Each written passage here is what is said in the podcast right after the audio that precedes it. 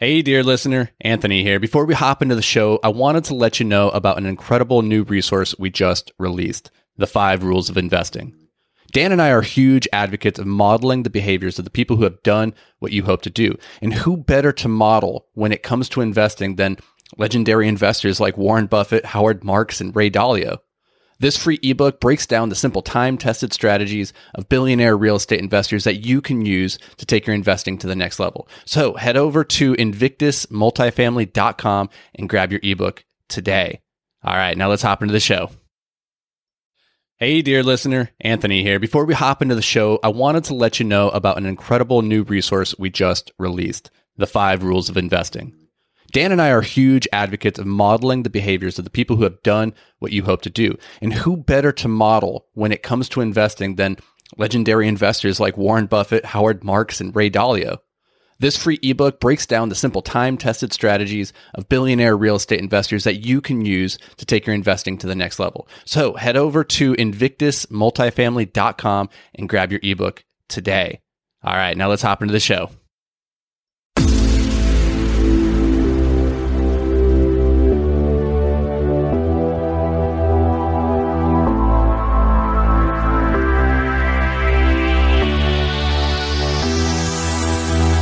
Hello, and welcome to Multifamily Investing Made Simple, the podcast that's all about taking the complexity out of real estate investing so that you can take action today. I am your host, Anthony Vicino of Invictus Capital, and I hope you have enjoyed my narrator's voice. I am joined, as always, by Dan.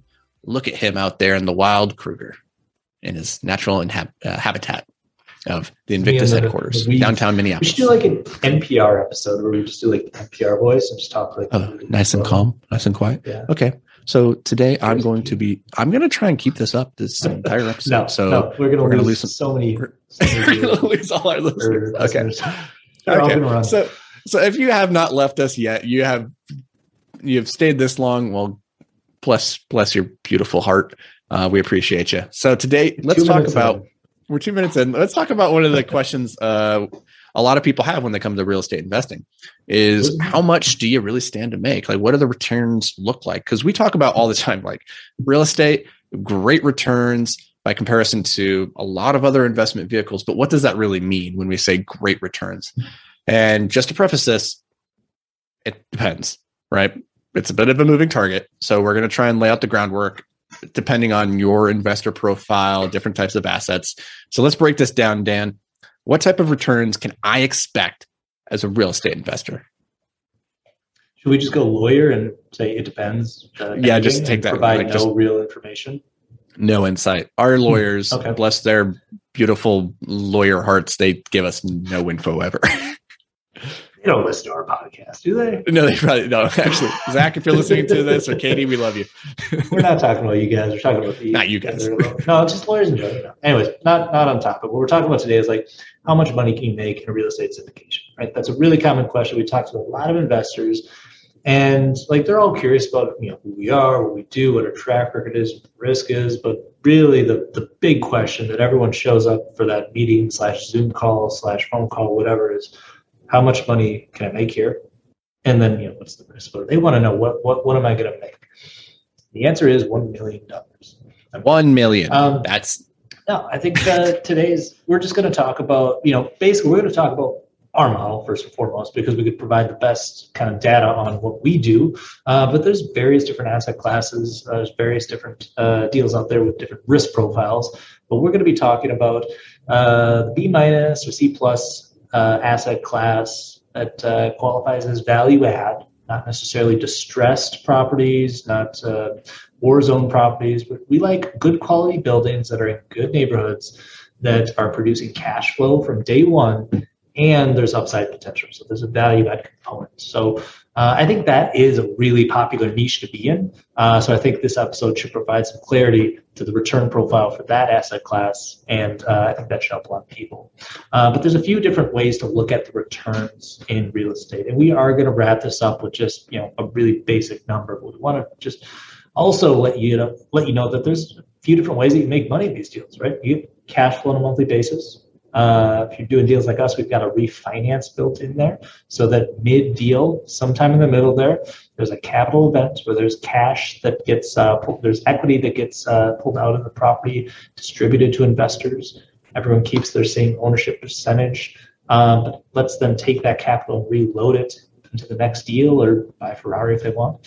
Uh, and then you've got the sale at the end, the proceeds at the end. So really, I think when people are asking, what what's the what am I going to make? They kind of want to know like just the aggregate, start to finish, all those different components. I'm not going to include tax. That's a whole other conversation. But you know, from start to finish, like how much would I make on average in a year or over a whole period, say five to seven years?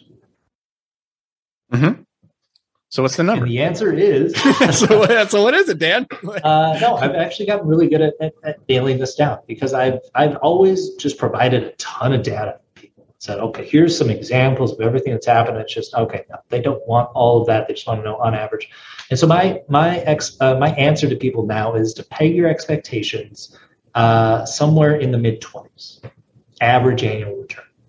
Uh, there's going to be deals that do better than that, and there's going to be d- deals that uh, don't quite hit that. But from start to finish, just the aggregate average annual return. We're not going to do the IRR thing. It's not that different.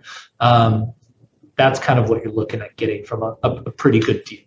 Uh, when we present our deals, we usually present the worst case scenario. Well, not the worst worst case scenario, but we present a pretty pessimistic scenario uh, when we put our deals together because we want to make sure that they can uh, weather an economic storm. But with that said, we know how these things actually turn out and how they have turned out, and you know how much cushion we have in our, our projections. And so mid 20s, I think, is a really good uh, spot to anchor expectations for the types of deals that we do. So let's let's uh, compare this with a couple minutes that we have left on the show. Let's compare this and contrast it with what you might expect from a bond or stock market or say like a class A syndication. So something that's a little bit more stabilized and not value baked into it uh, in the same way that we do. I think 20 to 25% IRR is pretty common in the types of deals that we do. But um, you know, certainly there's other other avenues that you can make money. So it's helpful to compare it against some of the most likely alternatives. You have treasuries pulled up here if you want. Hit me with it. What can I get from the treasury? Uh, well, it's, is it good? Uh, they're really small numbers, so I mean, like ten percent. percent. Uh, I mean, what? I guess you know if we're looking at our types of deals and we're looking at seven to ten year or, or five to seven year deals, we should probably be looking at you know five to seven year term bonds to at least get something reasonable. So right now, five-year Treasury uh, about 0.6 to 0.8 percent. So not great. So okay. money up for. and years. this is a this is an interesting point that I want to draw here is that Thomson Reuters did a 20 year longitudinal, longitudinal study from 1993 to 2013. They studied seven different asset classes, and in there they they ranked them across uh, risk and return uh, axes. And what they found was that commercial real estate, of what we're talking about, is a type, had a risk profile similar to bonds, which I found really interesting. So you could go and get like, what's that? They have corporate on there, which is they also bit, have corporate, which is a little bit higher. Yeah. But to a corporate or to a government bond, which is one of the lowest risk vehicles that people commonly think about. So, commercial real estate has a risk profile similar to a government bond, but what is I, I, can't even do the math on that. It's like uh, 40 time 40x the return than than the government bond like it's it, that's not even in the same ballpark. So let's go to the other side. and we're going to uh, get taxed yeah. So let's go to the other side of that graph then. The so we just yeah. talked about the low risk low return side and we found okay commercial real estate's there low risk. Now let's look at the high return high risk side and that's where we found large cap stocks. So what's a, the highest return. Oh was it? Oh really? Yeah Mid caps are okay. higher, large caps were smaller. Oh, that's right. And the small cap were mid caps had higher risk profile. Yep. So, what kind of uh, returns do you remember that they were hitting?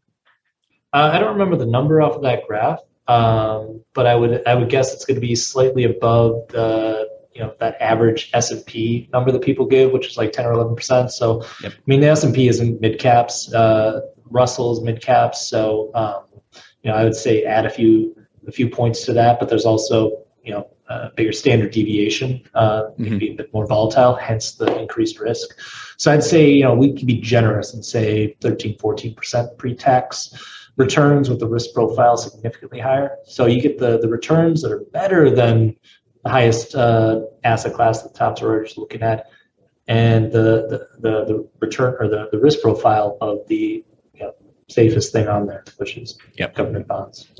So no matter how you slice it, you know, the the returns that we're seeing on these types of value add syndications, these private placements, they're almost double the returns that you would see on the stock market, but with the risk A-class, profile of a government bond. Uh, what a stabilized A class syndication? What have you seen? I would, I, I would say uh, like 12 to 14% would be generous, honestly. Would be my expectation of like, yeah, but even like, even then, they're still generating returns equal to the stock market. And that's a really stable, safe choice where there's not a lot of meat on the bones.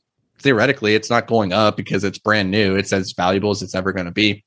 Mm-hmm. So no matter how you really cut it, whether you're looking at value add C class multifamily like we do or class A, you're getting returns either better or twice as good with with a risk profile comparable to the government bonds. It's like, I don't know, when you start to get that picture, that profile, it's like, wow, this is really crazy that more people don't do this. Yeah, and I think that's a, a factor. I know we're coming up close to the end here, but the one other nuance there is that uh, the returns aside, like the the tax situation is going to be the one that really moves the needle for a lot of people. And as you get wealthier and as you have higher incomes, it's going to be a bigger and bigger factor for you. So if, it, if you aren't in that in a place where you're really looking at how can I reduce my tax liability yet, at some point you will be, and that's usually just the cherry on top for people. Um, the returns are great, but the fact that you actually get to keep significantly more of those returns relative to uh, anything else other than going out and drilling for oil uh, is usually what's what what makes this kind of a landslide asset class for a lot of people. Absolutely. So that's what you can expect in terms of returns. I don't know, like we're just talking ballparks. Like that, none past performance is not a guarantee of future future performance. So don't say take what we're saying and be like they said twenty five percent IRR, so that's what I should get. But you know, just trying to ballpark it for you guys at home so that you have an expectation and realize like we're not talking about real estate just being a little bit better than the stock market and bond alternative. We're talking about it being a lot better. So hopefully it was informative. If you're interested in learning more about investing in these vehicles, but you don't want to do any of the work, well, go pick up the book, Passive Investing Made Simple. It's on Amazon. It's awesome. It's going to help you learn more about how awesome this vehicle is. so I don't know. That's a, that's my shameless plug. We appreciate you guys. Make sure to go over to iTunes, that you subscribe, you hit the bell, you leave a review. I, I, I don't know, hit all the buttons over there, and we'll look forward to seeing you guys uh, next week.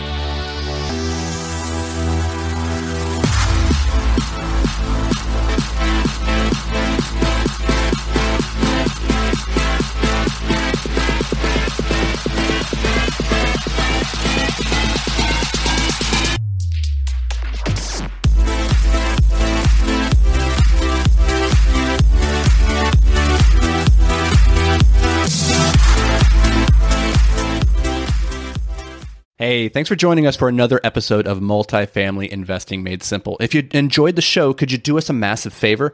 Head over to iTunes and leave a five star rating and review. Your feedback, it means the world to us as it helps us grow and spread the word about multifamily investing. And don't forget, sharing is caring. So fire this episode over to any friends or family who you think could benefit from learning all about multifamily investing.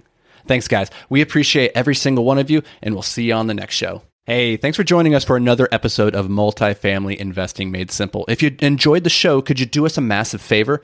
Head over to iTunes and leave a five star rating and review. Your feedback, it means the world to us as it helps us grow and spread the word about multifamily investing. And don't forget, sharing is caring. So fire this episode over to any friends or family who you think could benefit from learning all about multifamily investing. Thanks, guys. We appreciate every single one of you, and we'll see you on the next show.